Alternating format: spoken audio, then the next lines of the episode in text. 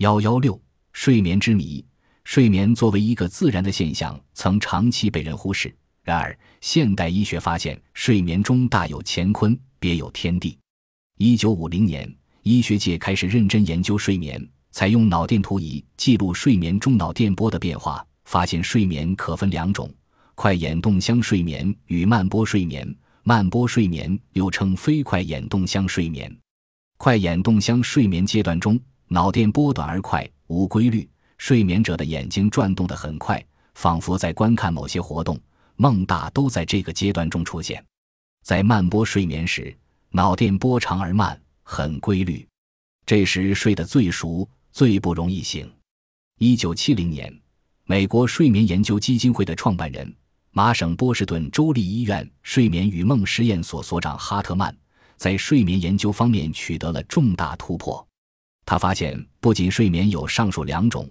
疲劳也有两种：体力活动后的身体疲劳，脑子活动或情绪紧张引起的精神疲劳。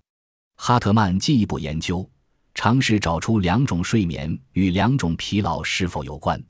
哈特曼想知道自己的推测是否正确，就和实验所同事找来了两组志愿试验者，一组通常每夜睡五个半小时，另一组通常至少睡八个半小时。经过几天观察与测试后。哈特曼发现，两组人的慢波睡眠时间几乎完全相同。睡眠时间较长的那组，只是快眼动箱睡眠的时间较多而已。哈特曼从上述研究和其他研究中得出结论：每个人需要的慢波睡眠时间大致相同，不过有些人需要的快眼动箱睡眠较多。差别主要在于个性或紧张、焦虑等因素。因此，有心事的人需要的快眼动箱睡眠比心平气静、没有心事的人多。哈特曼认为，快眼动箱睡眠有一种特殊的恢复精神作用。人清醒时，脑中的神经细胞不断受损，尤其在遭受压力和焦虑时，损耗更甚。快眼动箱睡眠产生化学物质儿茶酚胺，修补受损的神经细胞。因此，压力越大，所需快眼动箱睡眠越多。据哈特曼说，快眼动箱睡眠恢复精神，慢波睡眠则恢复体力。身体组织就像脑细胞一样，也有正常的损耗。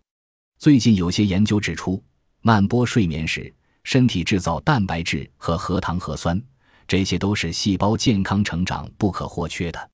体力活动越多，人越疲乏，需要的慢波睡眠也越多。